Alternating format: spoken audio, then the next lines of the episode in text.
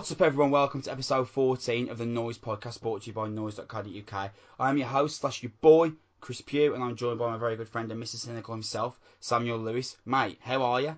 I'm absolutely fantastic, buddy. How about yourself? Mate, I am absolutely amazing. We've got an episode to go through here. I can't wait for it, man. Another good one. If this is the first time you listen to us, this is a fortnightly rock and heavy metal podcast. Uh, we're going to break down this week new album from Thy Art Is Murder called Human Target. Uh, we're going to talk about new songs from Asking Alexandria and Killswitch Engage. Sam's going to go through number seventy to fifty-eight of his greatest metal albums of all time. And I had the absolute fucking privilege of being at two thousand Trees. I uh, got home literally a day ago as we record this. Uh, so I'm going to talk about some of the great bands I saw there and what an amazing time I had, uh, with one set in particular that I just cannot wait to divulge how absolutely absurdly brilliant it was. Follow us on Twitter at Noise U K, and you can like us on Facebook at facebook dot com forward slash Noise U K. Uh, recently uploaded uh, to noise dot co dot U K with live reviews on Babe Metal and the Saint Pierre Snake Invasion, and we've got album reviews on Three Teeth's Metal War and Jamie Lemon's Shuffle. So again, noise dot co dot U K for all your news, reviews and live reviews as well. Uh, subscribe to us on YouTube. Now, when me and Sam first started this uh, podcast, I think like the Noise subscribe was like forty-seven or forty-six on YouTube. We're on eighty-two now, which doesn't seem like a, a, a massive increase. However, uh, this is a small podcast that's literally done outside of the spare room in my house and Sam's bedroom. So literally every subscriber and follower that we get means a lot to us. And my original, as we did this, my original thought was, when we get to one hundred subscribers, that's when we've achieved something. And Uh, anything from that to bonus, and we're getting close, man. So if you get to subscribe to us on YouTube, it would mean a fucking lot to me if you could uh, hit that subscribe button. But you can also get this podcast on Apple Music, Stitcher Radio, Audio Boom, anywhere you could possibly listen to a podcast apart from Spotify. We're still working on it, trust me. uh, the last episode that we did of this uh, was probably the best we've ever done, wasn't it, Sam? I'd say. Yeah, I really fucking love that one. Uh, we went into more detail than I can possibly describe on Slipknot's debut record, uh, and I did my review of Download as well, which was a, a fucking really great time. I saw some really sick bands, so uh, if you haven't checked that one out yet, uh, listen to that one, because I don't know, man, I, I, I don't know whether I want to sound uh, too obnoxious by saying this, but I, I don't think you'd find many more podcasts that have, have gone as far in depth on that Slipknot debut, um, debut well, again, we don't know whether we're going to call it a debut record, the Slipknot self-titled record, uh, mm-hmm. than, than me and Sam did. So check that out, man. Uh, something else I wanted to mention as well, just before we crack on. Uh, this week's outro is going to be Emissions by a band called Overthrown. We're just going to quickly divert into a review on that shortly. Uh, but that's, man, the first time I discovered this band, I was watching uh, Blood Youth at Mamaroos in Birmingham. I was sent down there to review the show.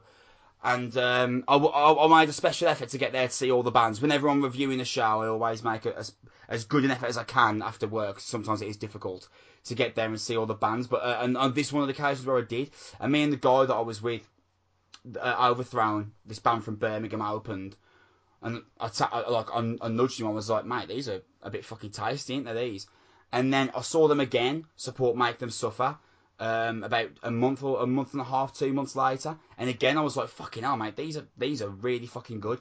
So when I discovered that they released this new track, Emissions, I thought, what a perfect time to get them maybe a little bit more exposure and just chat about them with you. Uh, Sam, Emissions by Overthrown. What you saying?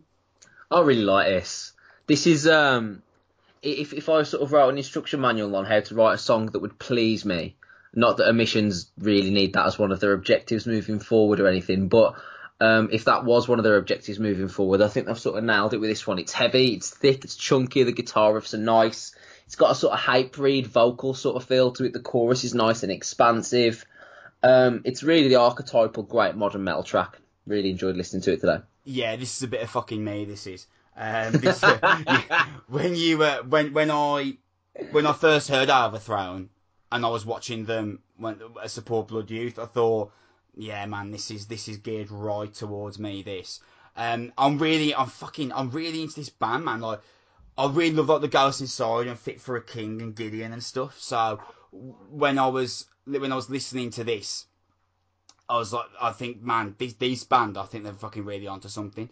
Um, so yeah, that was just a quick review by emissions uh, of emissions by Overthrown. I'm going to chuck it at the end of the, uh, on the outro of this uh, episode, and I'm going to put a link to them in the description. Check them out, man. If you're into fucking metalcore, Fit for a King, The Ghost Inside, they're going to be right up your yeah, fucking uh, straight, man. Really, I think uh, they're a really sick band. I'm really interested about what's coming for them. We're going to get straight on with the show because it's going to be another long one today. And the last episode we did was nearly two hours, so I'm very conscious of time again. Uh, Sam, uh, let's start with your greatest metal album of all time. This one, uh, number seventy. Absolutely. So we're starting a new category today and also finishing the same category. um, simply because um, this one we've reached is the Underground Gems area of the list. Now, the reason I created this list is I want to span the genre as a whole. And there are some albums that... without which the genre wouldn't have moved forward, the genre wouldn't have reached as far out as it has. And if you know anything about metal, you know that there aren't just one version of metal, there isn't just the mainstream metal, there are a whole plethora uh, of subgenres and sub-subgenres and a variety of different sort of musical pathways where it sort of branches off from the very mainstream in the middle um, to the incredibly extreme. And this section, I hoped, was a tribute to that.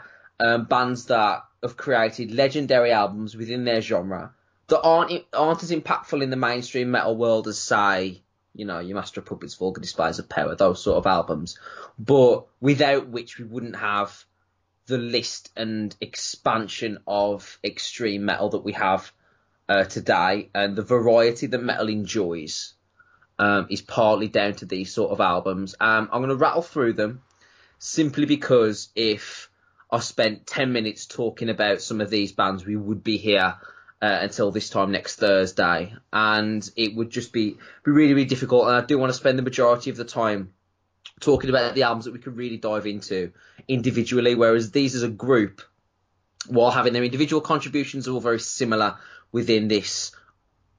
If you're going to get into metal after the first twenty to twenty-five albums that you absolutely have to hear, these are like, if you start to like it a little bit left of the road, so to speak, a little bit darker, then these were the albums where to start. And I'm just going to rattle through, stopping at opportune points, um, just little anecdotes as I can remember them and recall them as we go along. So I'm going to start off at number seventy.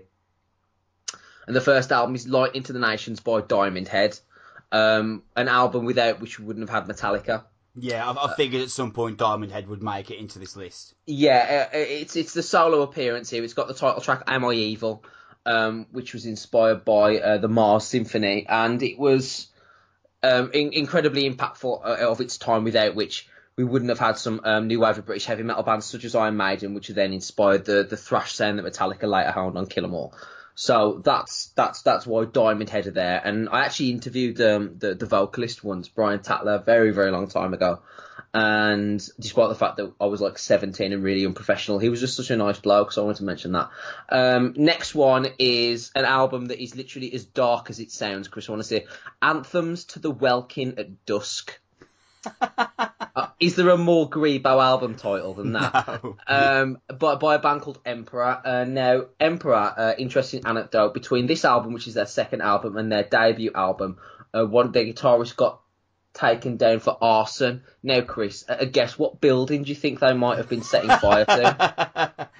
What do you think? S- I want to say something to do with something to do with religion. Bingo. Uh, Emperor actually um, are one of the foremost bands that started the church burning craze, I guess, that happened throughout Scandinavian metal, throughout black metal, which added to, now I know people are going to be like, yeah, what's going to do with the music, but the, the, the aura of metal, of it being a like a frightening, impactful, notorious genre, a lot of it is birthed in the more extreme stuff, and Emperor have done more to further that. On top of it being one of the foremost black metal releases of its time, the aura of metal and the reputation of metal is just as important. Um, pretty much every band on this list um, wrote their album to terrify its listeners, and um, this is this is absolutely no exception. The next one is Napalm Death Scum. Yeah, again, um, I figured these would make an appearance. The, the creators and innovators of grindcore, featuring a six-second song called "You Suffer." Um, yeah, I remember me and you listening to it a few times. Which is just like a guy coughing over a riff, it sounds like. Um, but honestly, like, it, it, it pretty much created and, and, and perfected a genre um, over the course of like an hour and a half. Um, really impactful. And they've got a massive underground following. When they played Download, they had a massive crowd, despite the fact they were playing like a tent, um, which sort of speaks to the level of reputation that Napalm Death have enjoyed. Uh, the next one up is, again, a, a typically grabby title, Bathory. Under the Sign of the Black Mark. Fucking uh, hell. I know, man. Like, I'm not even making these up. Uh, the, this is These are the metal bands that everyone who doesn't listen to metal thinks metal sounds like. Yeah. Do you know what I mean? Like, when you say, oh, do you like metal? And I think, oh, yeah, with the face paint and the church burning and the screaming. Yeah, these are those actual bands.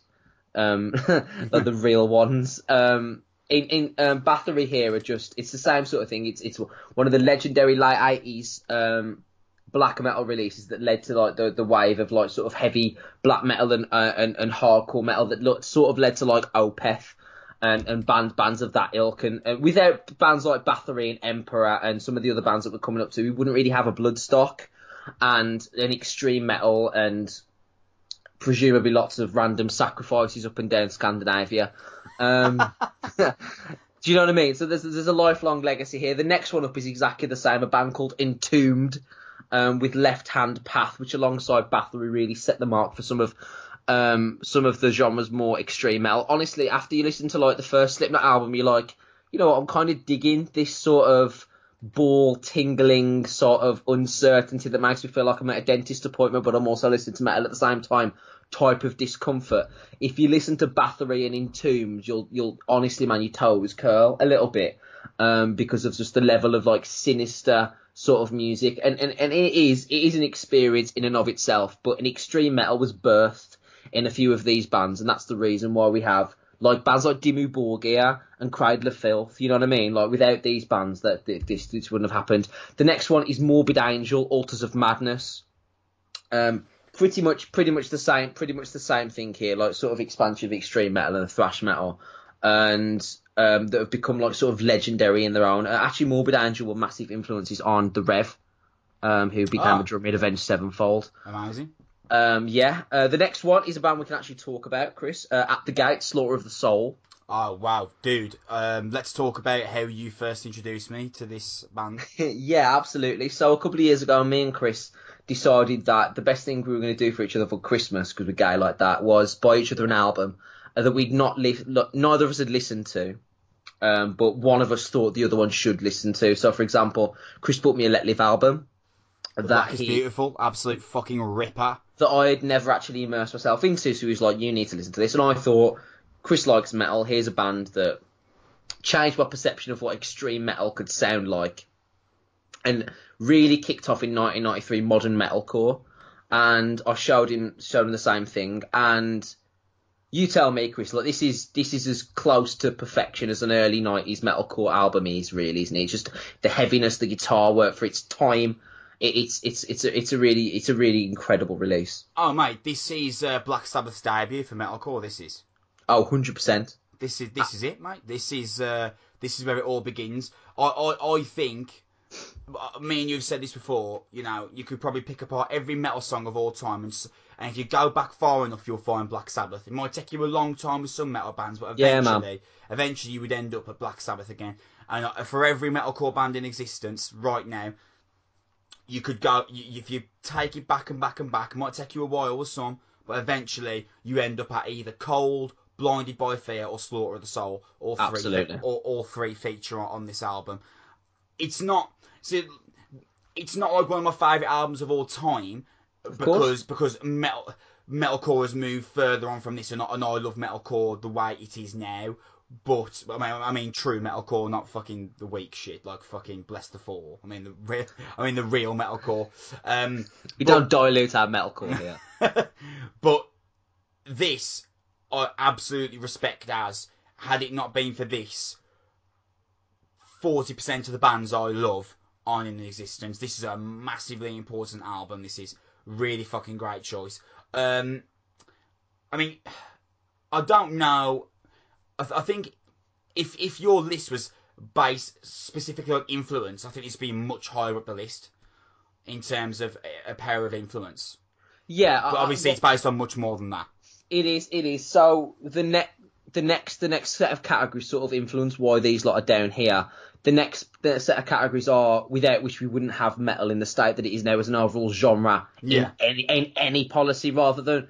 That's what it takes away. So, for example, I think At the Gate, Slaughter of the Soul influenced metalcore massively. However, I think... Um, metal, metalcore is a subsector of metal. Precisely. Where I think metalcore was influenced of, by metal. I'll give it South of Heaven by Slayer, which influenced the overall feel of metal as a whole yeah. genre. Absolutely. Do you know what I mean? That, that That's my difference here. So like, you can pick out a few albums in the next category and I'll, I could differentiate about why it influenced the whole genre rather than a specific subsection. Um, the same thing with the next one. Death, Symbolic is number sixty-three. Uh, the very first death metal album. Um, it's appropriate that we... that we talk about death prior to reviewing Thy Art Is Murder, because you could sort of draw the trail. Yeah. yeah. Um, Sepultura, Chaos I D, um, one of the first. Oh, mate, I was yeah. expecting this to be way higher. Um, again, but it's it. There are other Sepultura albums that are higher. Right. Um, I'll, I'll leave it there. Um, that had a greater impact on the genre and were more successful, and I think of, of higher quality. However, Chaos I D. Its influence on the re-energisation of thrash metal in the early to mid-nineties, and you can root Sepultura's success not directly back to this uh, this album, but it certainly started a great deal of it off. Um, just re- just really superb. Uh, if you if you're into if you're into your thrash stuff and into Sepultura, you have to start with one of these albums.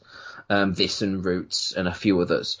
Uh, next up is uh, I'm going to pair a couple of these together now, because they're sort of in the same thing. I'm going to pair uh, King Diamond, Melissa, which is one of the very first prog metal albums, alongside Danzig by Danzig, off the album Danzig, um, like Black Sabbath's first album. And then um, Queensryche, Operation Mindcrime, which was the very first concept album in metal pretty much ever, and spawned loads and loads and loads of bands later on.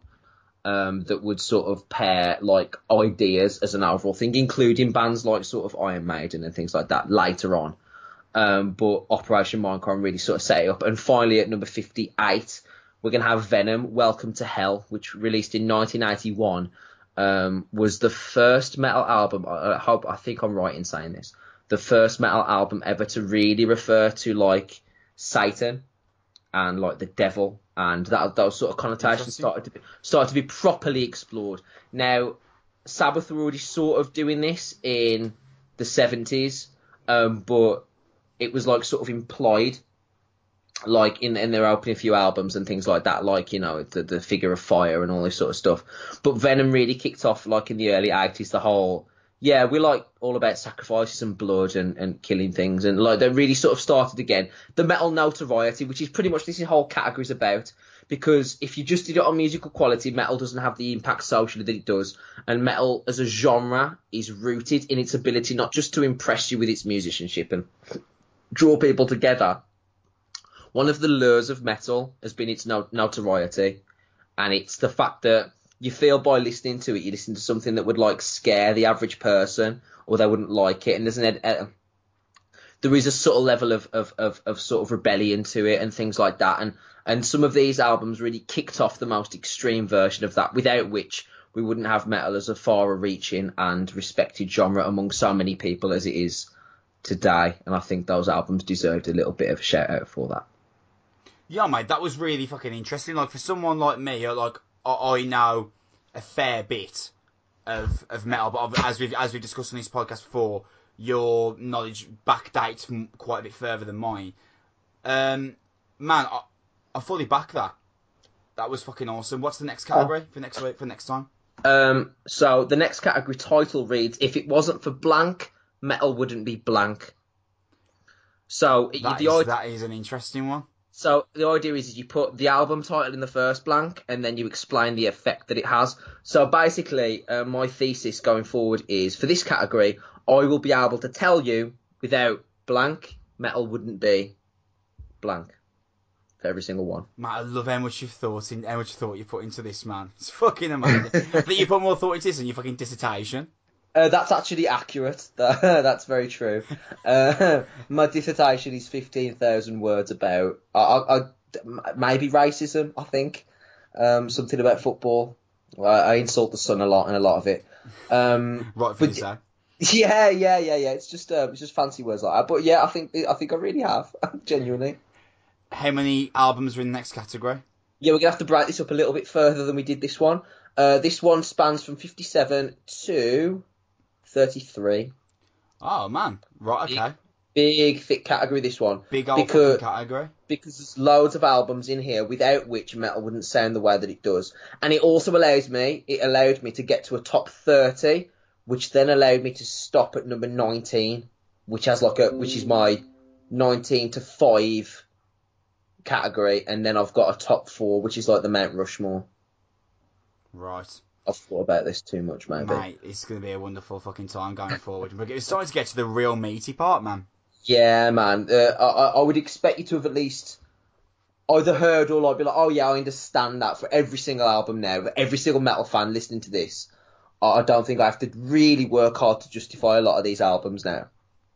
But we're gonna, still going to talk about them in depth most of the oh, time, probably because me and you are going to be so obsessed. Me loudly justifying them for every podcast we do, and every social interaction I have with any metal fan moving forward, no doubt about it. So moving on to single reviews, um, we didn't do any of these last week simply because the show was just too stacked for us to uh, to add uh, any We'd kind still of... still be recording the last one if we did single reviews.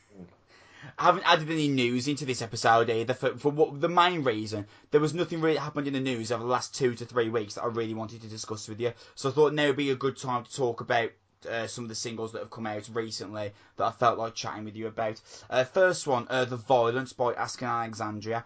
This hasn't come with an announcement of an album, although you would expect one to be announced for the band sometime soon. Yeah. Uh, I mean... I mean, it's important that I preface this with I'm expecting you to have really found some issues with this. So maybe I should just throw to you first, uh, The Violence, Asking Alexandria. Can I say that I don't have issues in the so- with the song in isolation? I think it's decent. Right. But, but, but, but, but, but, but. But. I, I think it's a very strange situation for Asking Alexandria to be in. And it sounds like they got in a room with Danny Worsnop and said, Danny, we'd like you to be the singer again. And he said, all right, but I don't want to do any of that metalcore shit anymore. And they said, but Danny, we really like the metalcore shit. Will you please come back? And he said, can we make it a little bit rockier at least? And I'll scream a bit. And I say, okay, we'll do like a, we'll do some heavy stuff. And Danny's already shaking his head. All right, we'll do some heavy stuff at the start, shaking his head. All right, we'll, we'll play a rock song and then you scream at the chorus a bit. And he says, yeah, all right, we can make that work. It's, that's what it sounds like to me. It sounds like they've really negotiated something. And then when he sings the lyric, um, looks like you got what you asked for. It kind of sounds like he's talking to his own bandmates. Um, like, well, you, you did want me back. I mean, I've been doing folk and country albums for the last two and a half years. What did you legitimately expect? Um, so I like the song in isolation um, because I kind of like Nickelback and it sounds a bit like Nickelback, I'm not going to lie, and like a heavier version. And I quite like Danny Worsnop's voice. But if I was a diehard Asking Alexandria fan, I don't know what I'd do with this. Yeah, this is a this is a tough one, man. Like uh, if you if you really fucking loved the first two Asking Alexandria albums, you'd be like, I. It's band are unrecognisable now, and I don't mind the rec- I don't mind the change. Bands have to go some changes, but from the context of what they were and what the sort of songs you would expect them to produce and things like that, it does sound like they've just sacrificed everything that made them Asking Alexandria to have Danny Worsnop in the band. I think the best thing about this album, this album, sorry, this song is the opening riff. Yeah, riff's good. Riff's good, and then outside of that, there's not a lot here for me that I, that I really found, like, that I thought this was good ground for the band to be on now. The thing is, it does make sense for them to take this kind of direction because, going off of what you said, it's clear that either Danny Worsnop has come back and says, I'm not coming back into a metalcore band, I don't want to do it anymore, or the band have collectively just grown out of being a metalcore band, which happens, and that's fine. But the oh, problem... I, I definitely believe it's the former, Chris, because that album they did without him was not like this. Uh, that, that's true, and that is a very good point to make. If you were if you were standing by the, there's no way they all decided to just be a rock band now. The the, the, the problem is that it's quite clear that metalcore is what the band are best at by quite a considerable distance. Yeah, and I don't think they're that great a metalcore band. Yeah, this is a problem. So w- when you're doing this kind of thing and you've moved into into a rock band, you know what, mate? As I'm sure we're going to get to a bit later on in this podcast, and people can probably pick the bones out of what I'm saying. It's kind of important sometimes that bands do something a little bit different, because if you do too much of the same thing, eventually it's just like, well, that's them, and I guess it's just another part of the pie that makes them them. Do you know what I mean? That's a weird, yeah. anal- that's a weird analogy. I know, I know what you mean. Like you, you sign up for change. Like being, a, if you're a big fan of Radiohead, then you sign up for every album being like a, a, a roulette, don't you? Yeah. And th- this song, being shit, and very shit. This song, the, the chorus, man, I, I'm just not feeling it, mate. It's uh, fucking cheesy, isn't it? Wouldn't you hear this at Raw? Wouldn't you? Yeah, man. It's... Less for violence. It's like, man, fucking stop, stop. I, can I say something as Can I say something as Mate, well? So please. I, I have, because I've had thoughts. Um, you know when he did the country stuff and we were like, Danny, stick to metal. I'm hearing this now and I'm like, Danny, stay away from metal. Danny, go back to blues. Danny, yeah, exactly. Go back to blues, because stop trying to get blues in Asking Alexandria. It doesn't work. Like he's like. Sitting in the Alex- Asking Alexandria like studio, and like they're playing like a riff, and he's like, "Yeah, can we have that, but like with a sax player, or like can we have that, but you know, like you know, a little bit more like Chuck Berry, and that, and, and the guy's like got like black fingernails and like fingerless gloves, and he's like, no, Danny, we can't do it like a bit like Chuck Berry because we're a fucking metal band." Like, I've got nothing, nothing against the blues. I love the blues, but it, it just, this is just weird. This is really, really, it's like a, it's like a sandwich that just doesn't work. The hell's to explain it. I, I, I, it's just really odd. It's kind of unsettling, actually. I mean, it's definitely unlike anything they've ever done before. If you, yeah. if you, if, yeah, if you were going into, if you were thinking about new Asking Alexandria material and hoping for something that takes a complete different direction from from where their last their self-titled album uh, left off, then maybe this would do something for you in the sense of the the, su- the surprise factor. But outside of that, man, I- I'm struggling with this. I'm-, I'm worried about this. I'm assuming album that comes, so I- I'm worried about it. The, the worry is is that typically um, the first single is one of the stronger songs. Yeah. Like, history would tell us that, that, that that's usually how it works. In which case, oh, I, I can't, I can't, I actually can't wait in like a weird version, I, I, this weird cynicism. I can't wait to hear the entirety of this album. It's strange, because did you listen to the self-titled album, Sam? Yeah. What no, did you think of it? It was okay, but I, I thought that they, sounds ironic, but I, I th- really thought they missed Danny for a level of vocal sort of variety, and it was just a bit like, if that album would have been their debut album, they'd have never got signed. Well, yeah, because I remember... Do you know what I mean? Like, I he did nothing about it. I remember me, you and Martin, back in the Soundcheck days, reviewed The Black. The Black, yeah. And we were Martin like... Martin gave it a four. Yeah, Ma- Martin was like, I-, I can't stand this. He's like, I-, I don't like it at all. And I was like... I-, I-, I was struggling with it. I remember me saying, the song titles alone... are really difficult for me to like get along with because they're so just cliche and stuff. And Dennis Stoff is a good uh, metalcore vocalist, but uh, Dennis Stoff being in a room with Ben Bruce didn't create the the, the level of, of metalcore quality that had been prefaced with Asking Alexandria. Because man, uh, you know, say we want about Asking Alexandria, mate. They've done some fucking, they've done some decent albums, man. From Death to Destiny. I think it's a fucking banging album. I absolutely fucking love that. Uh, I really like their uh, debut album as well.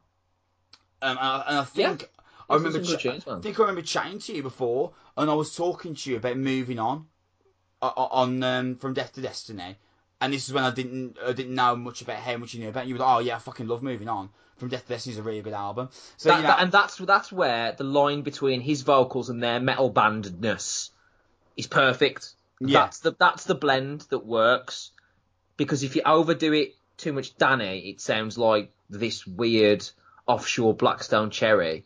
And if they do it too metal, it just sounds like they're a metal band with the with a karaoke vocalist, and it sounds really, really strong, like an old metal band, like Dio when he was like running out of stuff and they were playing really heavy riffs, but he couldn't hit the note. It was really, you know what I mean? Like either way, they need that blend was perfect.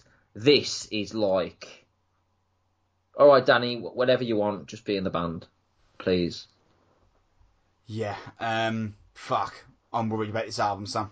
That comes, I, I assume, comes probably before the end of the year. Bold we'll... for bold take. This is their last album ever. Is that is that what you, first instinct from this song? Is that what you're going from? Gut reaction. We don't hear another Asking Alexandria song in this iteration or this lineup ever again. Album, you mean? Yeah, yeah, yeah. Sorry, no, and like another album after this. I think this this kills them. I think. Be interested when that album comes out, Matt, and we'll review it. We'll see whether that stands up. Yeah, yeah, it's going to be um, going to be a time. So, something else I'm actually worried about, mate. Killswitch Engage, Unleashed. Um, You're oh, concerned? Yeah, I am, mate. I've got to be honest with you. Hmm, count, count, counterpoint before you get to this. Counterpoint before you get to this.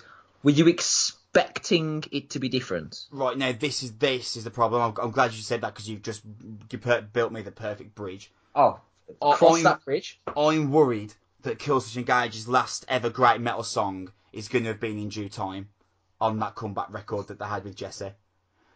Um, because Quiet Distress, which is on Incarnate, yes. is a really is a really good song. I, I wouldn't classify that. You wouldn't classify that as your classic Killswitch Engage song, would you?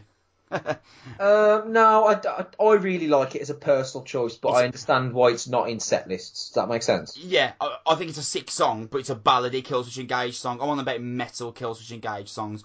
Okay, I, I, I, I'm but in that, that's your personal definition of what makes a great Killswitch song. Although I agree with you, that is subjective. Oh, of course, mate. Why are we doing this podcast? Do you know what I mean? Oh, um, fair, fair, fair point. Um, Look at you having opinions and stuff. The thing with this is that when I pressed play on this a couple of about a week or so ago, when it first came out, every two weeks ago, I, I knew exactly what was going to come, and um, I feel like this song is perfectly decent, and I'm quite worried that the new album, Atonement, which is out on August sixteenth, so just over a month, I'm quite worried that that's exactly what this album will be. Perfectly decent, just like Incarnate was perfectly decent. I remember me and you were, were kind of into Incarnate when it first came out, but I thought to myself, when was the last time me and you mentioned a song to each other from that album? We don't. We don't we don't yeah. talk about that album. So obviously that album when it first came out we were like, No no, Strength of the Mind is good because it's got a really good riff and Quiet Distress is an amazing song. But once the dust settles, it just become an album. You put it back on the shelf, don't you? Put it back on the shelf, gains the dust, and you just don't you don't think about it ever again because it didn't do anything outside of a seven out of ten Killswitch Engage song. And I've always, I, I don't want that for Killswitch because the first seven years of their career, they're one of my favourite bands of all time. I fucking adore their first like seven years. I think they're absolutely yeah. fucking incredible. We've had we've had twelve years since then, Chris. And that is exactly the problem. Looking at looking at the maths, that that's the outlier. We saw them support Parkway Drive at Ask um, Alexandra Palace now. The sound yeah. of the venue didn't do a lot for them. I will, I will give them that.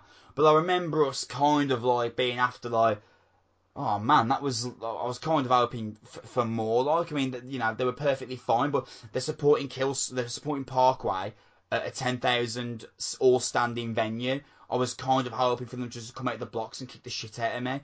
But they made a bit too much of an excuse to put the new stuff in, yeah. And that was kind of what drilled it home to me, that Incarnate wasn't a good album because I was... Well, you weren't excited to hear them? I wasn't excited to hear any of the new songs unless they'd have dropped in Quiet Distress.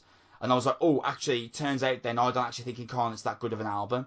And, mate, yeah. Atonement out next month. This song... has got a fucking good riff. Adam Day kills it yet again. Jesse sounds great. The screams when he says Unleash the Devil in Me. Um, fucking dirty, low, grungy. I'm into it. But step back a little bit. And I'm just like, this song could have quite easily have been on Incarnate. And I still wouldn't have cared for Incarnate. I'm worried about Atonement, Sam. I've got... I, I'm... I've, now, me and you have bought tickets to see Killswitch. I was going to say, we've had this conversation. Yeah, I was really un- unenthused by all their new songs and their last performance, which is why I spent money to go and see them again on their own. But however, however, yeah, if they play, if they play three off Incarnate and three off Unleashed and seven from the back catalogue, I'll I'll walk out of that gig and I'll say to you, mate, how amazing was that? And you'll say, mate, that was fucking incredible when they played My Last Serenade. You know what I mean? Yeah, I, I, I know. I'd pay, thirty, for it. I, I'd pay thirty quid to watch seven Killswitch Engage songs from pre two thousand nine. Absolutely, I'd do it every day of the week. So, after me describing what I think of Unleashed, it does seem strange that I've just paid thirty pounds for a ticket to see them. However... And roped me into doing the same, you mean prick. Rope, roped you my arse. I've been up to the gig. Yeah, all right. Mate, oh, I dang- had the arse. You've had mate, the- mate, I dangled the carrot and you bit my hand up, up, up, up to my elbow. You I like Metallica. Fuck, Jesus. So, mate, what are you thinking of this? Because I haven't actually come to you yet. Unleashed, Killswitch. Um, yeah, it's, it's third gear. I enjoyed. The, I enjoyed the riff. That being said, uh, that being said, like, I, I, I completely echo your sentiments in terms of. This is a standard middle-of-the-road Killswitch song. If it was... If they wrote this when Daylight Dies came out, would it have got on the album? I don't think so, mate, because that's let, one of my favourite albums of all time. Let alone be one of the worst songs on the album. Would it have got... If it was on, if they wrote it at the same time as um, My Last Serenade, would it... Uh, not My Last Serenade, as End of Heartache, maybe it gets on near the end, but I'm, I'm not too sure they're that bothered about it. Like, um, That being said... That being said... Is it fair, it opens up lots of questions here, is it fair to judge uh, an entire band's discography by constantly harking back to their best work? It, it's like it's like if you woke up every, came back from work every day and said, well, that day was shit because it wasn't as good as my best day at work ever. Oh, absolutely. Mate, I, I, I understand what you're saying. I, I do, you know, do, do you know what I mean? Is it, is it, is yeah. it fair? And, and, and, and, and I know it sounds, and it sounds sad because like, it's happening to bands that peaked when we were teenagers, but bands get older. Bands aren't as intense. Bands aren't as heavy. Bands don't sound as good. Absolutely. Um, the band... I don't want to go as far as say they sound tired, but they sound mature. And I don't um, think... And I don't think maturity suits metal. I'm sorry. Um, good, uh, I would I would say with some certainty, eighty percent of every... And I, it's a general fucking blanket statement that someone will contradict me on with evidence, and I'm fine with it. But eighty, I reckon eighty percent of every metal band's ever best album was in the first three. Probably. Like, just blanket statements, Metallica and backwards, every band's best albums in their first three, or at least four. Four's pushing it. But that's just when the intensity happens, when you're young and you're writing your best tunes and, and like, you're you're always hanging out with each other and you don't resent each other and you're not a millionaire yet. It just happens. It just happens.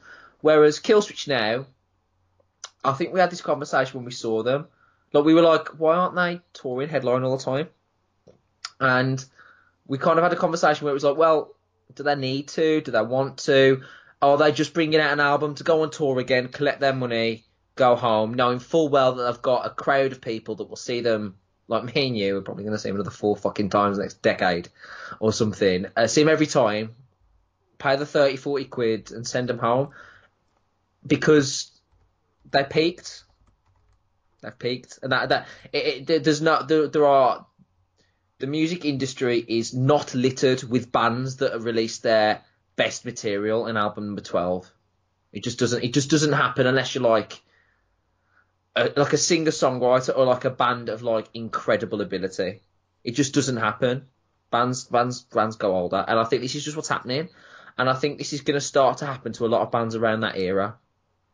Like, you know, I think we'll start talking about it. Trivium, Bullet for Valentine peaked literally in the first four songs of their first real album. Um, you know what I mean? It just it just happens. Slipknot, you would say, if you get eighty-five percent of Iowa, you'd be absolutely buzzing. But you're not yeah. expecting that. You're not expecting that either. No, because, because you you say it'd be a good album, but it's it's not the same. Like it's like Like watching Cristiano Ronaldo play football now is not the same as how good he was in two thousand twelve, even if he scores thirty goals a season in the next two seasons. It's just not the same. It's not. And that's just all it is. So while I agree that this is a middle-of-the-road track from a probably middle-of-the-road album, from a now, sadly, middle-of-the-road metal band, um, we shouldn't be saddened or disappointed, I think. I think it's just time to accept, like sports, like films, like every path of life, Killswitch's summer has passed and we are now in the autumn of metalcore as we know it from the mid two thousands. What I would say is I agree with everything that you've said there, but also just to add, just kind of defend my point, I said I said the same about Slipknot, people moaning, why isn't it sound like Iowa? Bands get older, bands can't keep up the intensity. But the it's thing, two thousand one, do you know what I mean? You're right. If you want to listen to Iowa, go fucking listen to it because it's a great album. And I, I'm not I'm not saying that I'm upset that Killswitch aren't as good as they were when As Daylight Dies come out, because As Daylight Dies came out thirteen years ago, so of course they're not. But what I am saying is, when you when you when I'm listening to this song and I'm reviewing it as a fan, I've just got to say that I just don't think it's very good. It's made it's made me worried about the next album. I, as a Killswitch Engage fan, as as when I break down Killswitch Engage for the first seven years of the career, one of the favorite, one of my favourite bands of all time, I'm going into Atonement, and the first thing I'm doing is listening to that song with Howard Jones on, and that's all I fucking care about. And I've got a feeling that I am not alone. I've got a feeling that this album, Atonement, every fucking person that listens to it is going to go straight for Howard Jones' track, just see what that sounds like, and the rest is just secondary. And I think the reason there is because everyone associates Killswitch's... Well, I say everyone, it's unfair for me to say that. I associate Killswitch's greatest period as End of Heartache and As Daylight Dies, which had Howard on, and nothing against Jesse. Jesse Leach is a fantastic vocalist, and I think he's a very nice guy. Uh, I've seen lots of interviews with him. Uh, I think he's a good lyricist, great screamer. But for me, man, that period with Howard is fucking up there. That live show with Howard at the end of the End of Heartache cycle that has set this world ablaze, I've watched it a hundred times. I think it's fucking amazing. That sound, that it's the best they've ever sounded in my opinion. So I'm I'm listening to this Killswitch album, and the first thing I'm thinking is, what's that song, song sound like with Howard on? And then I feel like I'm making a prediction here. I hope I'm wrong. I really do. I feel like my interest dwindles uh, swiftly after that song, unless it's an absolute ten out of ten rager. I feel like I listen to that song, and then the rest of the album is Incarnate two point oh, because Killswitch haven't released a song since In Due Time, which came out in twenty fourteen, that has made me think otherwise. So, oh yeah, I'm pretty concerned about Atonement. It's out in a month. We'll review it. We'll talk about it. I hope I love it. And if I don't love it, that doesn't mean that I don't love it because it doesn't sound like End of Heartache or As Daylight Dies, because I'm not expecting it to. I'm just going to be like, I don't love this because I'm listening to it as a fan and I don't enjoy it. Fair enough. Fair enough. I think that's wise. So, mate, I was at two thousand Trees this weekend. Got there on Thursday. Got home on Sunday morning. Tell me about it. Mate, I've got to say it's the best festival I've ever been to. Man, you went to Download a month ago. I did go to Download a month ago. And I'm, and I'm taking I'm taking nothing that was, from... that was that was that was quite a stint atop of the all time festival list for Download. It lasted three weeks. Jind- Jinder Mahal had a longer fucking title reign. Yes. Sadly. Yeah. Um I am not taking anything away from Download. I really enjoyed Download was amazing. I'm not taking anything away from Reading and Leeds, which I've been to three times, that was fucking great. Taking nothing away from Slam Dunk, also fucking great. But this festival, mate, the the layout is absolutely amazing because it's a medium-sized festival. Literally, the campsite is one hundred steps away from the arena. Okay. Everything's close by. Uh, the vibe is really, really nice. I don't think I saw one arsehole there. Everyone was fucking... Everyone was lovely. Uh, the, the stage setup was really convenient, really close together. Uh, the silent disco at the end of the, of, of the after the band's finished, I, I thought would be shit, but it turns out it was fucking wicked, and I had an amazing time. But man, the real reason was two thousand Trees was for the bands, and fucking hell, mate, did I see some bands. I'm going to condense them down just to the bands that I thought were fucking wicked, because as I mentioned with Download, no one wants to listen to me talk about twenty-five bands that I saw and review them all, because we're, we're already forty-nine minutes into the podcast as yeah, well. Just really... You've got you've got lives to live. So, yeah. Sam, have you ever heard of Loathe?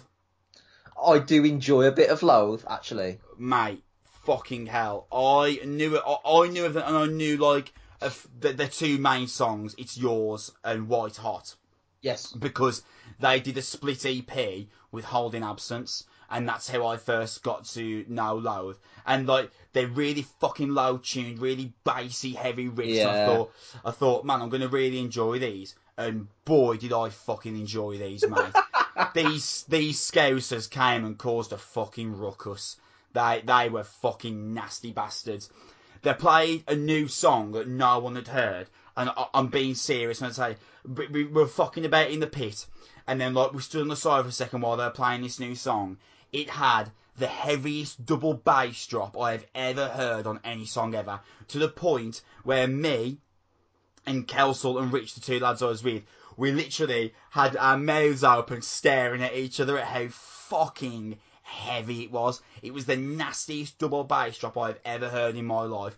When they released that song, I am going to sit you down and put my uh, and put my beats around your head, and I'm going to pay for fucking your hearing aids after after it's finished, because it is the naughtiest, heaviest drop. Fucking hell, mate! I could not believe it. I I I, I don't think I've ever actually been like mouth open, hands on my like, head at a yeah, gig like before. Yeah, like astounded at a song. It literally fucking blew my tits off. It was that fucking pulverising. But they were they were fucking sick, man. They were really good. They've got like they've got a crazy energy. The the vocalist is an absolute fucking beast, man. Really, really enjoyed Loathe. Um, just after that, um, mate, I've I've played them to you a couple of times, but Turnstile, mate. Nasty. Oh, oh my god, mate. They were on the main stage. Yeah. And I swear to God, man, their lead guitarist is a fucking magician. Like, he was churning out these fucking riffs that I just could not believe, mate. They are Pantera as a hardcore band. They are. They well, are. That's, hard... that's a that's a bold claim, sir. And I, I don't mean in terms of like they're going to end up being the size of Pantera, no, no, or, of course, or, of course. or like the influence of Pantera. But mate, they are hardcore Pantera. Next next time I see you round mine, I'm just going to rattle off, because I know you've heard Generator and the fucking yep. time signature change in that, it makes me fucking wank. But, the, mate, there's just other songs I've got to just chuckle you, because their lead guitarist, mate, I kept shouting in the crowd, he's fucking at it again. Because, mate, he was, he was, he was chucking out these riffs, mate, and I just, the chug on them, I just fucking couldn't believe. And, oh my god, I love how he's been described as like a child that keeps doing the same mistake at school. He's at it again with these fucking riffs. Mate. You're like a beleaguered father. It's incredible. Mate, th- th- they had a massive crowd on the main stage, which I love to see, because it's like, you know, Turnstile, I'd never heard of them until this album Space and Time came out, but they're pulled in a really big crowd. They're young, they're hungry. The bassist, mate, I've, ne- I've never seen a more energetic bassist in my existence. He was fucking running around the stage like a man possessed. But, mate, their absolute shining star of I'm a fucking bad boy is their lead guitarist. He fucking nailed it. He was amazing. I- I'm I'm so on board with this band now, mate. Like I, I really liked them before because I thought Space Time was a really good album. But hearing it live, it is fucking lit an obsession in me with this band. They're fucking amazing. Wow. Um, this by the, the next all these bands I'm talking about, and I'll tell you when I go off. That this is Thursday. All these bands I'm talking about here. It was fucking amazing. I'll tell you when I go off Thursday. Okay. After these, um, the next band that I saw, I saw a few bands after, but the ones that I loved, Holding Absence. Oh, how was that live? So we reviewed the album, and I said that when I first listened Big to it, I was fan. like, I was like, I was like, I don't like this. I was like, oh, this has disappointed me a bit. And then I was like, I started listening to it more and more, and I was like, oh, actually, this is this is really growing on me. That's when I, I think I gave it like a seven when we were still doing scores on albums, because I was like, I didn't like it at the start, I like it now. And then I've been listening to it more and more since, and now I really like it. Seeing it live, mate, this band are going to be huge. Really? Like, yeah, man. Yeah. well, a huge, huge amount. I'm not expecting fucking Download headlining, but I'm expecting, like, in terms of, like, the emo scene, I think in these, I think these are going to end up being an O two Academy band. Okay, at, fantastic. At, at the very least, because I, I think they've got, they they had the perfect mix of characters in that crowd. They had uh, the young, the younger generation who will obsess over the merch and will buy the albums, et cetera. They had me, that like the middle generation that would that would just be there and uh, like, really appreciate the musical quality, and that crossover because of their style of music. Their style of music works for me and the young generation. And when that, when the young generation could become my age, it'll still be working for them. Yeah. Because they're not like My Chemical Romance emo. They're not like where no, they're, some, not. they're not like where some fucking metal page can make memes about taking the piss out of them. And I like My Chemical Romance, but they are My Chemical Romance are the poster boys for, you know, metal fans that think, oh, you mean that shit? Do you know what I mean? Yeah. Holding Absence aren't like that because. They're not as. A, They've got a, some really atmospheric, massive songs, especially have, on that album. That that there's there's a big hit. You're gonna have to remind me the title of the one. Like a Shadow. That. Yeah, and it's that's it. It's absolutely massive. And it's and his, his vocal performance live. is incredible. It's sounding fucking huge live, and they played a song called Saint Cecilia, which is on that E P split with Loathe that I was talking about, which which is a really like beautifully emotive song. They smashed it. They were fucking great. I sang every word. I was really really into it, man. I really think they're gonna be they're gonna be an O two Academy band.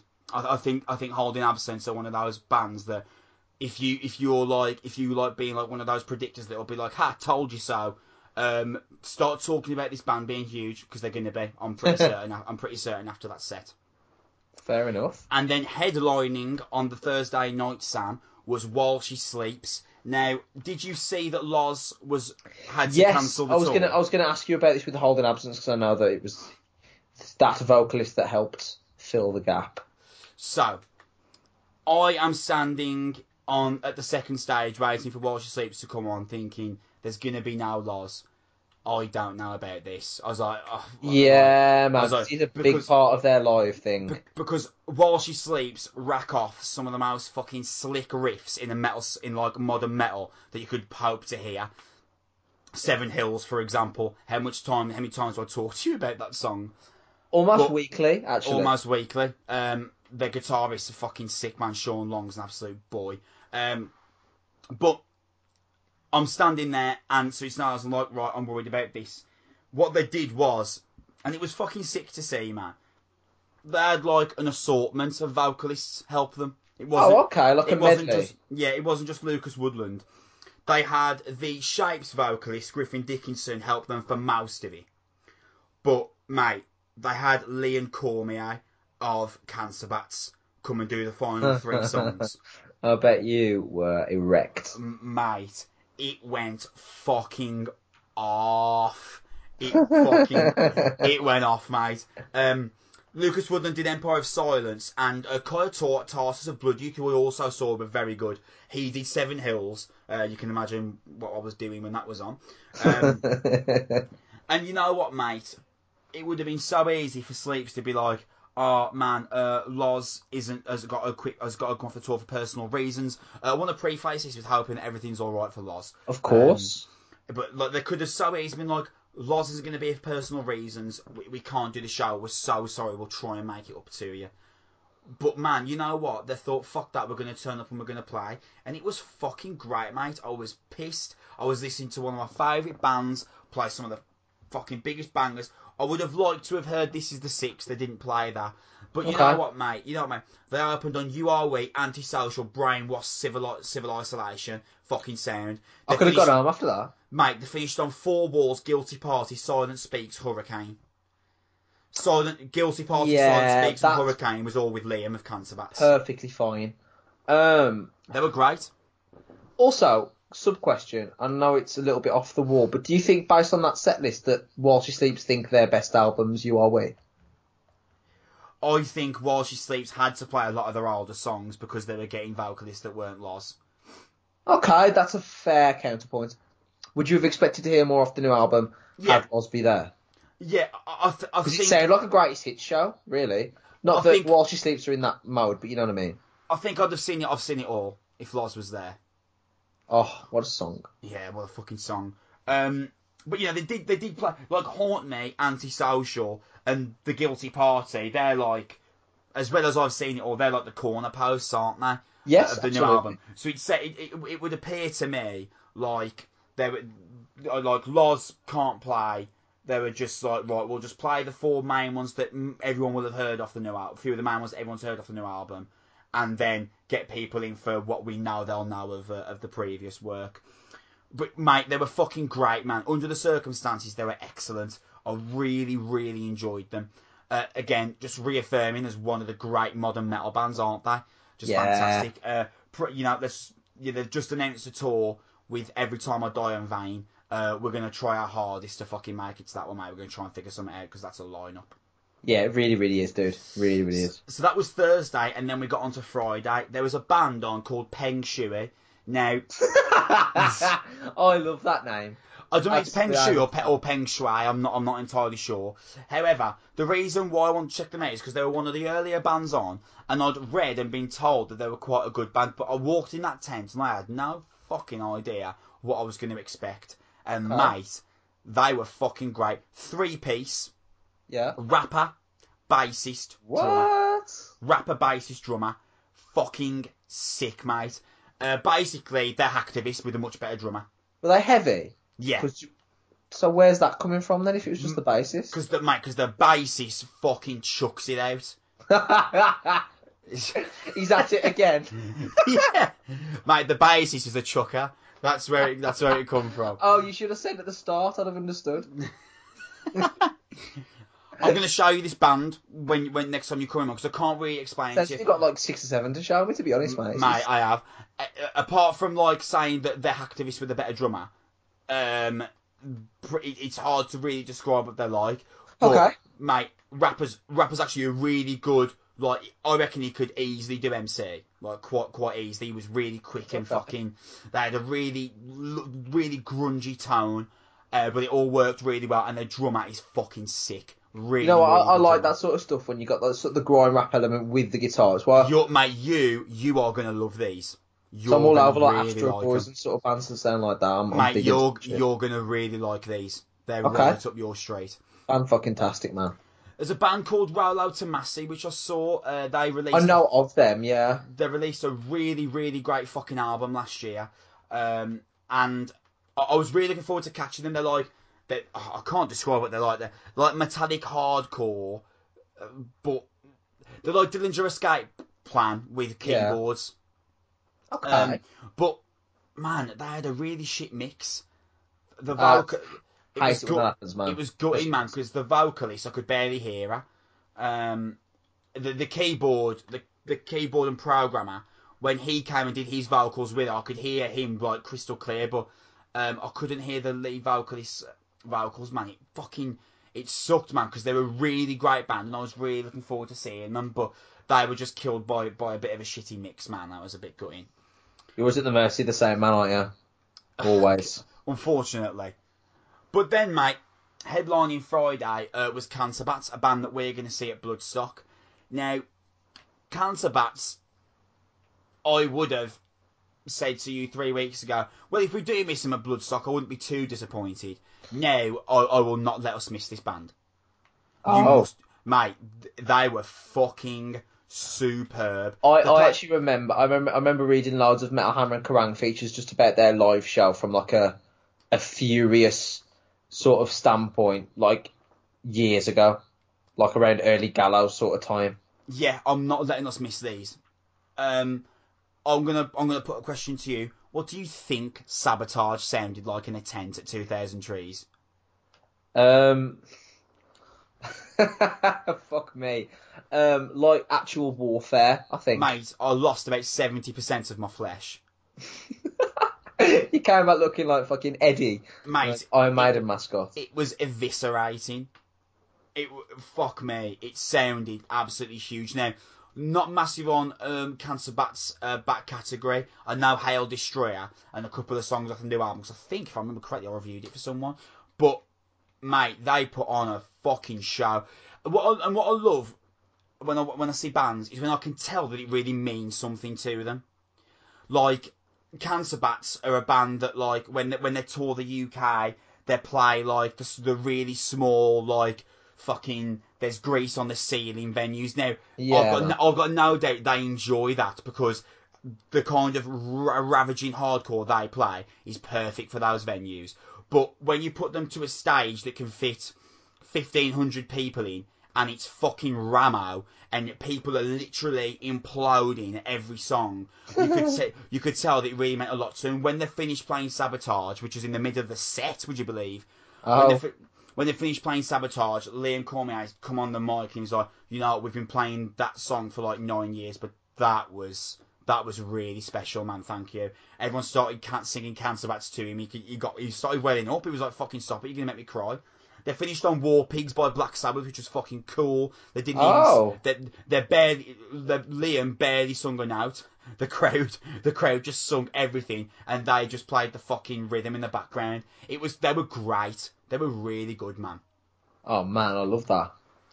So on the Saturday. I hope you're all still with me, by the way. Oh, yeah, dude. On the Saturday, I caught Lotus Eater. You remember when we reviewed that E P? And we were They're like... They're fucking terrifying, they are, dude. Mate! Mate! I've seen... Oh, mate, this is the third time I've seen them. I've, yeah, third time I've seen Lotus Eater. I saw them support Blood Youth, and I saw them support Make Them Suffer. And uh, uh, this was this now uh, on the second stage at two thousand three. This is the third time. Mate, that they are fucking horrible bastards. They are fucking... T- Mate, the, the vocalist... We saw a few of the band's um, band members knocking about the festival. Because it's, yeah. it's a medium-sized festival. Most of the bands just fucking jot about after, because they've got a free ticket and they want to see all the other bands. That's so... Cool. But we all said... I was like, if I see Lotus Eater's vocalist, I'm, I ain't fucking speaking to him. Because he, he looks like He's the scary... He looks like the scariest bastard I've ever seen in my life. Yeah, he sounds like it as well. Jesus. He creases me. He always comes on the mic and he's really like strong Glaswegian accent, and he's like, "I want to see you fucking hurt someone." He's, he's he, he's he said that t- the twice thing before. He elaborated further at uh, two thousand oh, Trees on the depth of the hurt that he and he said he said, "I'm going to share a secret with you. I really like seeing people get fucking hurt and mangled. So when we play this next song, I want to see you fucking ravage someone." Oh my um, god! They drop, they drop Mother, and they're like, I, I, I look treat, at the picture. Treat a gig like the start of like the Mongolian Empire. I looked at the pit, and there was elbows aplenty. An overwhelming surface of elbow. mate, mate, it was fucking kicking off in there. But you know what, mate? They were. Re- They're a really sick band, man. I think they've got a big future ahead of them. I, re- I like that E P. And hearing it live, mate, they're one of the few bands I've seen that are, they're better live. I prefer yeah. them live. The, the, the heaviness and just their really, like, horrible, sometimes scary demeanour comes across a lot better live. They're, they're, they're really good, man. Re- anyone that's into, like, fucking beat down, nasty, hardcore, fucking could uh, take on malevolent shit. Lotus Eater, right up your street. Getting towards uh, the end of the uh, review now. Saw a band called Higher Power, a band from Leeds. Again, not a band I'd ever listened to, but I'd heard they were quite sick. Um, they're kind of like... I, I looked at the two thousand Trees programme. It said, for fans of Comeback Kid and Turnstile. So I said, oh, I'm fucking turning up at these. I was like, let's have a look what these sound like. And you know what? They're for fans of Comeback Kid and Turnstile. Guitarist is a nasty piece of work yet again, at it twenty-four seven. Uh, vocalist is really fucking punchy and punky. They've got like a really cool mix between your Turnstiles and your like kind of like sick of it all, kind of like pacey vocals, do you know what I mean? Really, really, really enjoyed yeah. this. I'll, I'll, I'll be checking them out in detail, man. I really fucking like them. Headlining on the Saturday was Deafheaven. Oh, Chris. I love Deafheaven. Mate, so do I. Um, I missed the first three songs because I had to run back to the tent to grab the rest of the drink that we had, and fucking boy did I get arseholed on that last night. Anyway, um, you know what, mate? They poured in a big crowd. Uh, they played Happiness, which is one of my favourite songs off their um, album before last. Lovely little number, man. Uh, they finished on Sinner. Okay. I, you know, right. Deafheaven, I don't ever want to see them on a big stage. And I don't mean that as like a negative to them, but their style is so much better suited to small, to small indoor uh, venues. Yeah. Which it does pain me that I don't think you've ever experienced them at such. I haven't. Um, but watching bands at festivals is such a massive way for bands to interact with new fans, aren't they? Yeah. Uh, so you, you, it's going to be hard if Deafheaven are only like playing in those sort of small intimate venues because they're only playing in front of the three hundred people that were already going to buy their album anyway. Do you know what I mean? I, yeah. That's the tough thing for them there. But they played Little White Lies as well, which I really enjoyed. Which is oh, off that's the second, nice. Which is off the second album. They they they spent they went all out on stage production. You know, headline oh, okay. the mediums, headline the medium-sized festival. I spent that much on stage production that I can't imagine they got that much of a fucking profit uh, from oh from how much they got paid. They they really went all out, which is which was great to see. They sounded tight. Every, every, everything was great. It's just I want Deafheaven in small academy venues, just because academy venues, just because I'm selfish and I want to experience them how I like to experience them. But you know what? But you know what? There, there, were, a, there were a headline act that I can that I can imagine will absolutely be invited to play again because they were well received. Uh, they did their shit well, and they captivated the kind of I don't know, like there were there were like some f- older adults there that were really enjoying it, which. Okay. You, you need to you, you need to bridge that gap at festivals. They can look forward they? to being the dad slot in ten years on another festival. Kind of. I don't mean that as a they, negative. They'll be, they'll be flattered. I don't mean that as a negative, but mate, when you listen to that new Deafheaven album, what do you, what do you think they're going for? Um, do you know what I mean? All, all the sad Yumi X six fans that are annoyed at the last Yumi X six album, probably. But you know, I love Deafheaven, and. I enjoy me, them. Me too, I, I, but I'm starting to think like like with like, almost like with Killswitch, I love a three album um, bit of Deafheaven that I'm starting to think will never happen again. Mate, do you know what I mean?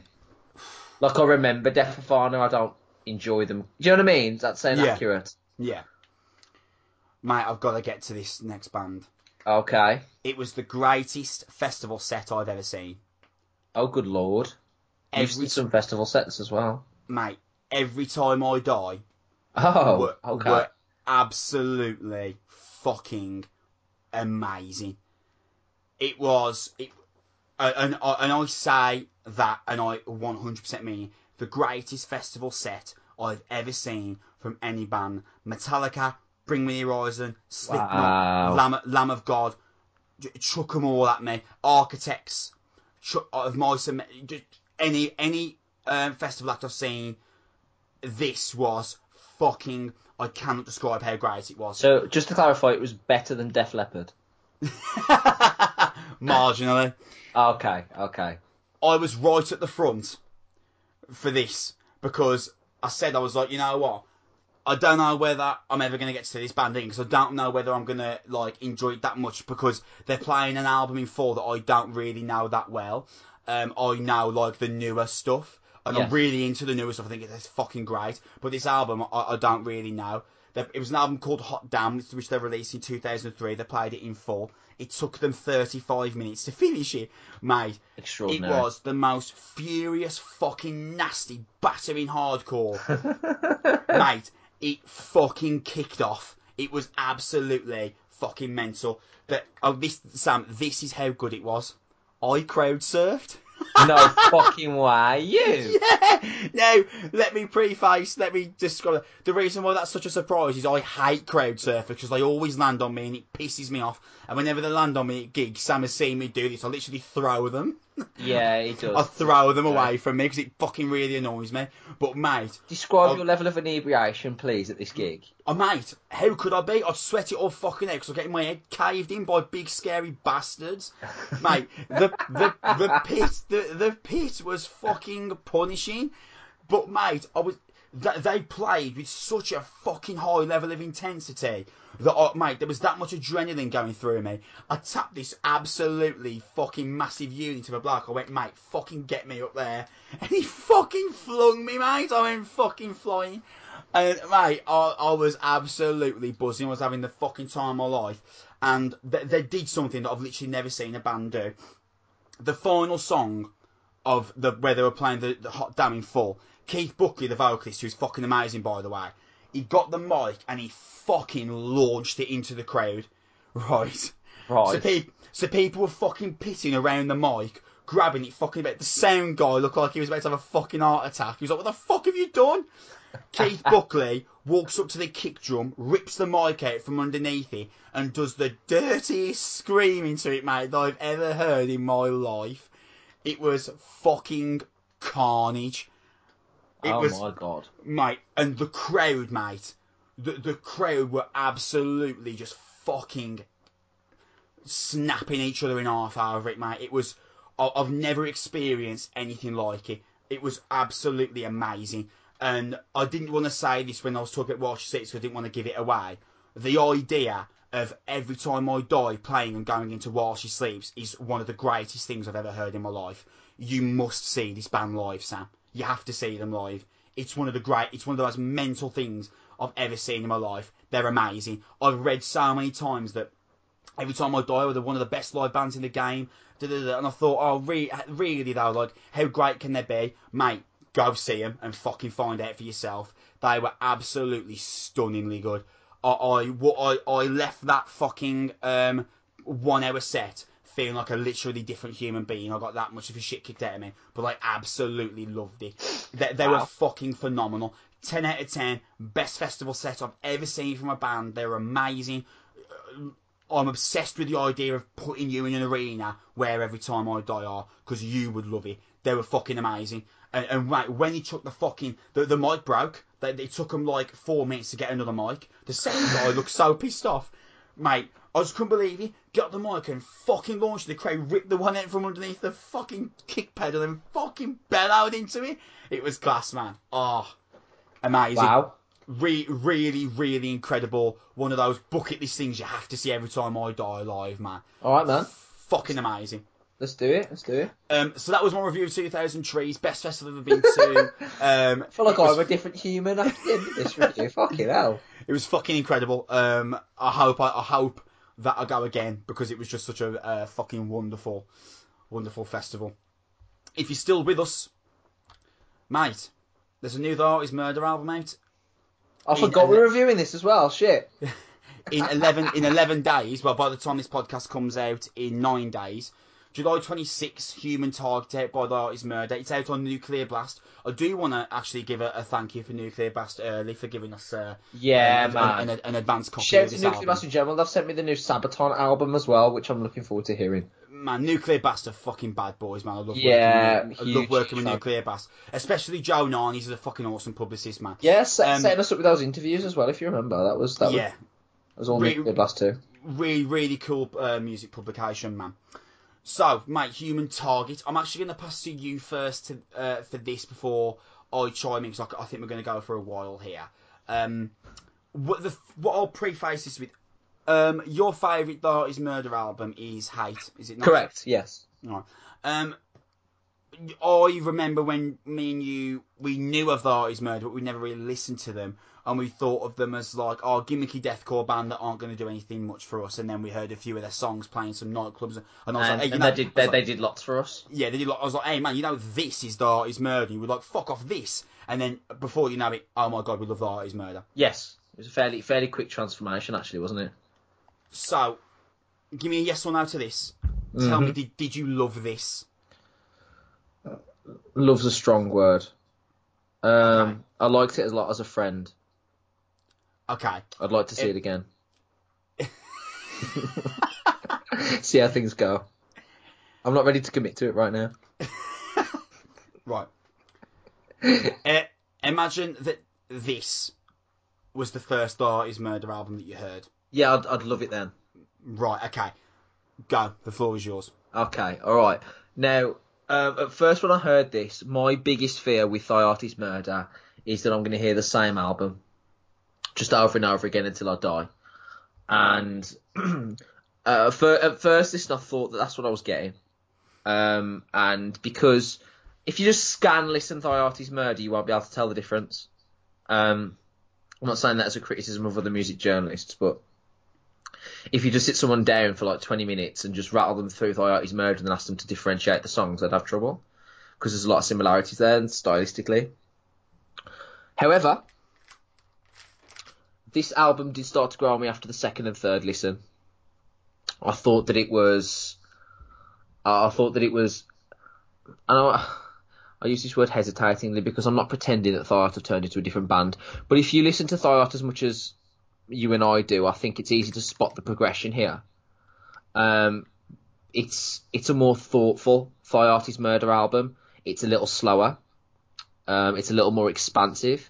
It's a little bit more atmospheric. There are more uses of clean guitar as a not only a preface but also a bridge, and I've enjoyed that immensely. There are a couple of songs on here that I think are terrific, not just for how much it kicks my arse, which is usually what I go for uh, in Thy Art Is Murder, but also how much it genuinely, I think it feels like a really complete song. Um, the the sort of the, the sort of the progression here, I think, is, is, is actually is actually quite evident, and you're still going to get with Thy Art Is Murder those incredibly, incredibly heavy songs, and I really, really enjoyed that. And I think the majority of this album is that. That, but the ones that I really enjoyed are the ones where they did seem to take a step forward, like Chemical Christ and Eye for an Eye. Um, obviously, I love Make America Hate Again, which is, by the way, is the archetypal Thy Art Is Murder single. It sounds like Puppet Master. It's going to be heard in every extreme metal club ever, and it's fucking sick. But that's not what I want to talk about. Uh, I want to talk about these progressions of these songs like Chemical Christ and Eye for an Eye, where the band have clearly changed the style slightly, but enough to retain their overall view. I think this is a really, really good album. I think this is the right step for Thy Art Is Murder. I think this is an important step for Thy Art Is Murder. And like when I heard um, Architect's album preceding... More, more than oh, bloody hell, I'm struggling with the names. Um, the Architects album that came before the very recent one that's just come out.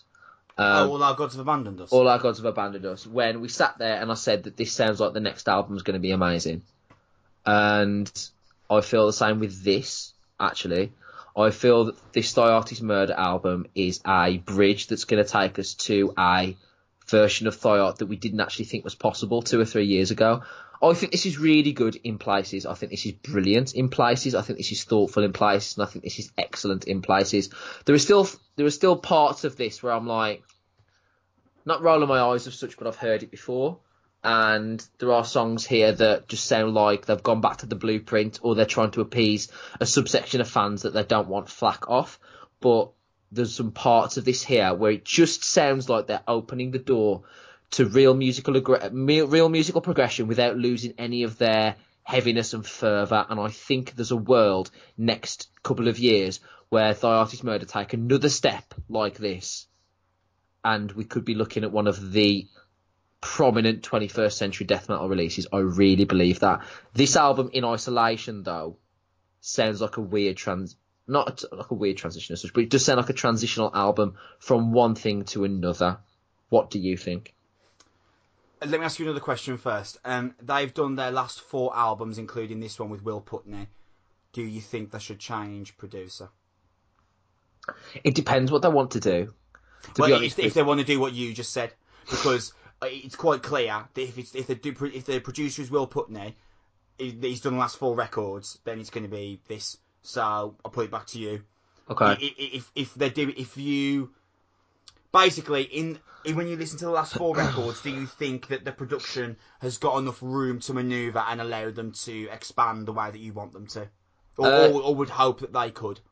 Yes, yes, and no. I think I think I, I don't understand. Like I'm dodging your question, but it, if it's if it's Thy Art Is Murder telling the producer what to do, as it is with most bands after a certain amount of success, then you could probably put anybody there with, with ability to do a mixing board. That being said, if it's more of a combinational thing, then I don't think it would be the worst thing in the world. uh, because I thought at times his production mix here was poor. Um, only only because they are, um only because C J was surprisingly low at times. Yeah, at times I did. At times, like fucking uh, I had to, I had to, like, Lee Stanton was fucking so loud. To put the earphones back in, I think I might have I, have I messed up the bass like frequency on my earphones or something like that. Oh, I really thought there was something going on because it just sounded too bassy and too like everything was. It sounded like you just put everything at the same volume, and then the drums and the bass just cut past everything as they always would if you make everything as loud as each other. So in that regard, I'd like a different producer moving forward. In general, actually, um, while we're opening ourselves up to like little quandaries like that, but. If if Thy Art Is Murder is just C J sitting down next to a bloke saying these are the songs, record them, then does it matter? Um, no, and I don't know what kind of relationship uh, they have with Will Putney during the recording process.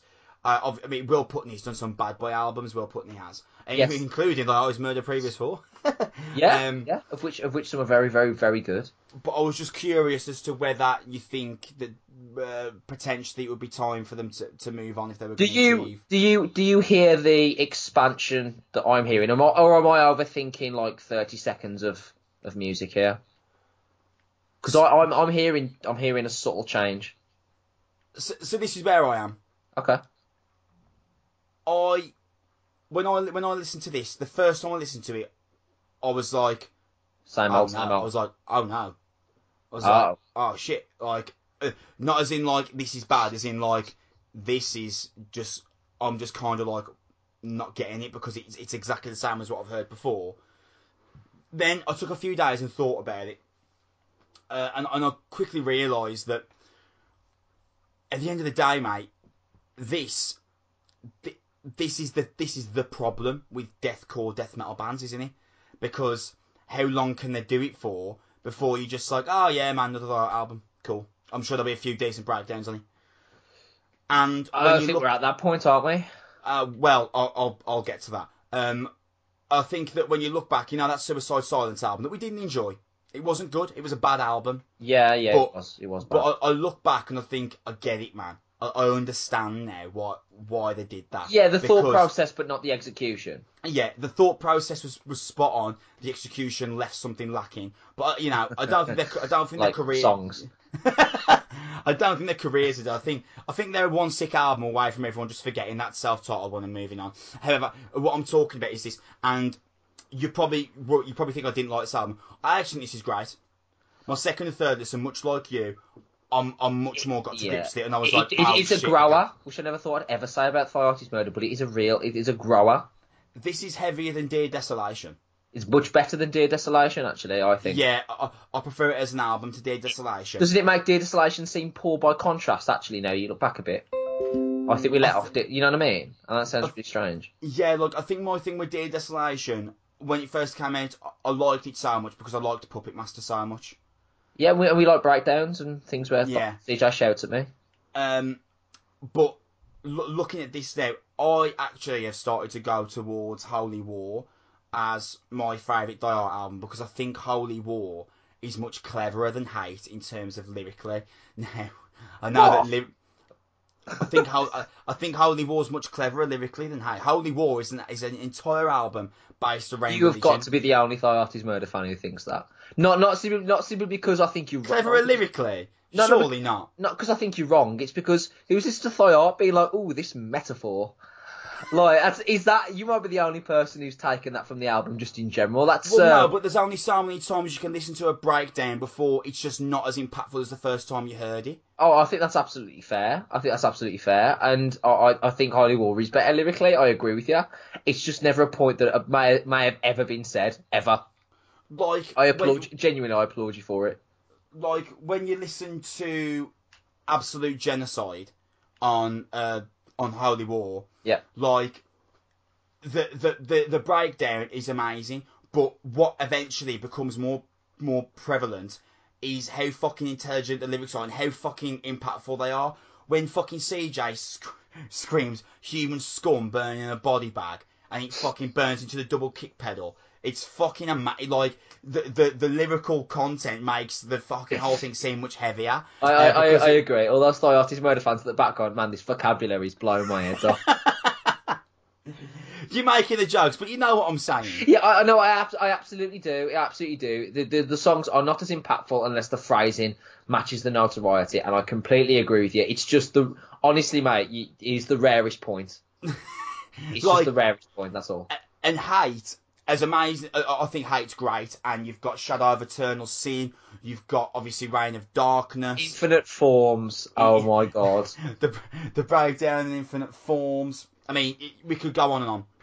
Um, but, uh, but, you know, Hate is, is the lyrics are based around, like, you know, demons and, like, some and like weird fucking, like, crazy kind of fucking... stuff you could think about in your fucking darkest nightmares, fucking yeah, ghosts yeah, and yeah, yeah. It's, it's it's horror, it's horror writing, isn't it? Yeah. Um, whereas Even I think Holy War is much is much more intelligent lyrically, and it it just got it started to gravitate. Yeah, it's, it's gravitate political commentary, commentary, which they started to actually dabble in, and and and death metal is metal. I think actually, I think metal is nastier when you can relate to the lyrics, just in general. Absolutely. And I feel like going getting to Human Target. This album step, takes another step towards that. Um, now, I know Puppet Master on Dear Desolation was, was also um, political, but this Make America Hate Again is clever, um, it's poignant, and it's fucking nasty. Now, I think I was listening to this album at first, and I was just a bit like, oh man, so it's just another deathcore album, or death metal album. And then I quickly realised that, hang on, that's what I love this band for. And when I, when I lived, and I really listened to, like, how fucking nasty some of these songs are. Man, there's a mosh call on New Gods, where C J screams, your future is genocide. It's fucking horrible. And yep. There's one on, um, Did We Fail or Just Give Up on Eternal Suffering?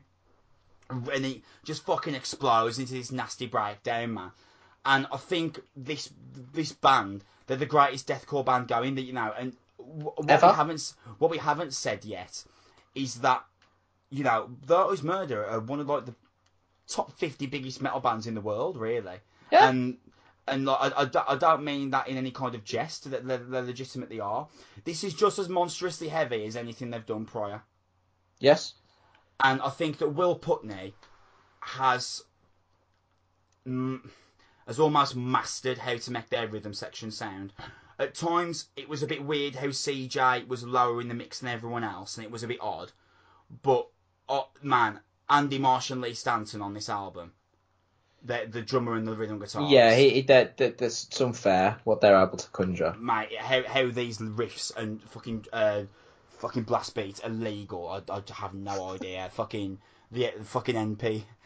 The N Y P D needs to take a look at this shit. Um, but this album is a is an absolutely fucking great death metal slash deathcore. In fact, I'm not. It's a death metal album. This is an absolutely fucking great. It's a great. It's metal. a great metal album. You know what I mean? Like it's just a great metal album. Um, it, it's got it's got some real it's got some real depth to it. I think as well. Like I like I said for for me, I genuinely because I thought with Dear Desolation. It was really, we were like, oh, it's Spartan. It's gone back to like being really barbaric and almost tribal. But then it had nothing else to it, you know. And and, and I think they've, they've they've they've come back to the idea, or at least expanded on the idea that you need a bit of depth, you need a bit of tone, you need a bit of of, of variety, even if it's like, you know, between sinister and heavy. And I, I do think it adds another level to their music that is otherwise. One, one monochromatic. Do you know what I mean? What I would say, and and the best way to describe this album is when we were reviewing Dear Desolation, we were talking about how there are certain parts of it that you could just enjoy as a mu- as a musician. Yes. Whereas this album is perfectly catered to every Thy Art Is Murder fan. Yes. If you love Thy Art Is Murder. You will love this album. I just want to ask you, do you miss the solos? Yeah. But I think there should be solos in every metal band. Yeah, you love the solos. I, lo- I love the solos. I think every, I think most songs are being improved by guitar harmony. Um, to be honest, I'm I'm very biased that way. Old Town Road, two lead guitarists, just make it happen. He's doing fucking sixteen remixes of that song a day. You tell me, oh, I can't get one with fucking James Hetfield in it. Not, not one, not one. just not one with with a guitar harmony or a pinch harmonic, just something. But man, I think that this album, when when I think when we look back at Thy Art Is Murder in ten years, this is a, the next album really is stick or twist. Is it, isn't it? Yeah, I would like to say that, but it might just be stick or stick in a slightly less sticky way. You know, I, I don't I, think they can afford to do that, Sam. Do you not?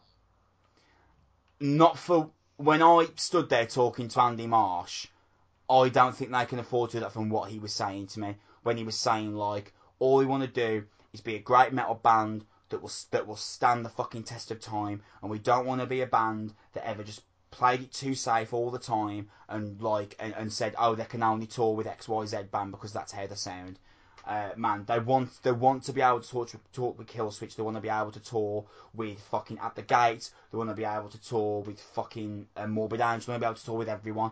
So to be able to do that, you need an album that ticks every box in metal. And the next album is either that or stick to this. I'm happy either way. This is fucking great. I really like this album. They're gonna need they're gonna need choruses then, like real ones. And I think they might need a different producer. Yeah, and might, maybe, might, maybe let their lead guitarist go a little bit longer. You know what, man? Get fucking Terry Dating. Okay. Pan, Pan, Pantera producer. Get fucking Terry Dating. He loves he loves a fucking riff. He does. Chuck do him you... on. See what see, do you know what I mean? See, pay the money. Oh, it's, it's fucking expensive. Pay the money, see what he can do with you. Um, and you know what? If it goes to shit and it doesn't quite work, then have the next album be fucking Human Target two point oh, and everyone will just forget about it. But if if Thy Art Is Murder do want to be a band that they can say ticks all the boxes in metal and can't just be constrained to, oh yeah, death metal band. Because you know, when I said to him, I don't just want to call you a death metal band, he was like, oh cheers. He, like he did, they were like, because that's not what we want. We don't want to just be called a death metal band. We want to be something more. So. And I think the way you all do right. that is by is by taking a fucking chance on yourselves. With that said, they don't have to take a chance on themselves for me. On second and third listen, I realised just how much of a fucking banger this album is. That, you know, it, it's kind of hard to review a Thy Art Is Murder album outside of saying, man, the breakdowns are going to blow you, blow you away, and the fucking the blast beats, they're going to sound like your head's getting fucking hit with a shovel. That's kind of, because that, that's, that's Thy Art Is Murder. But yeah. C J sounds the best he's ever sounded, in my opinion, on this album. Yeah, I, I, I agree. I agree. He sounds, he sounds, he sounds incredibly angry. He sounds vitriolic. Um, counterpoint on your producer idea: if you really wanted to go for something new, how about Devin Townsend? What a shout!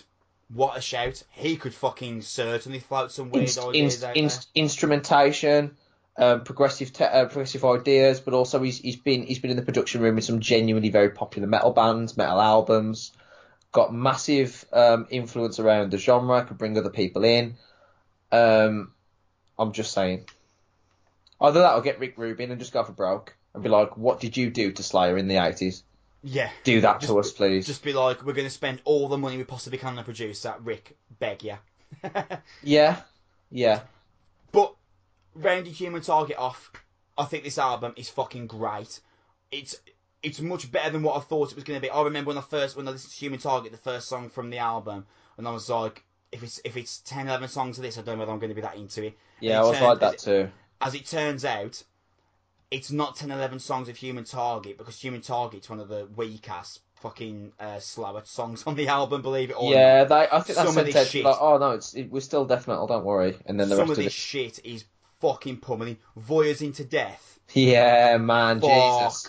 Man, it's wild. And I also love that bit on Death Squad Anthem where it slows down and says you're going to fucking get it, and then fucking the, the drums kick back in.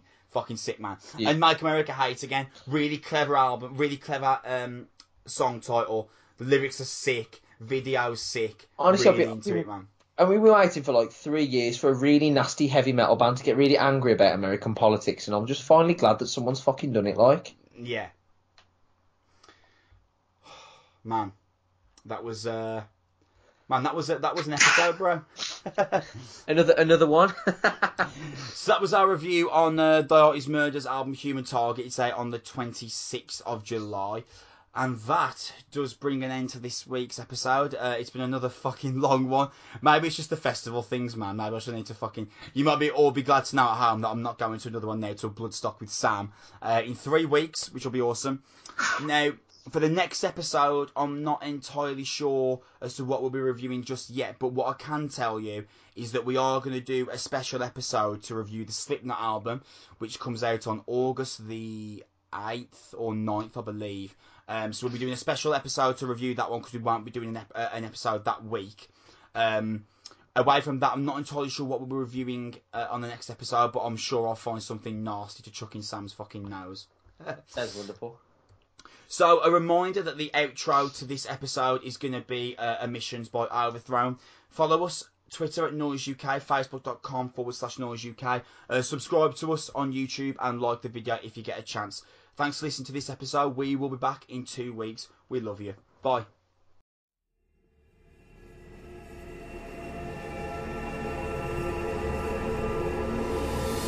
You taste our numbers! Out of the gallows! Swerve from the room! Of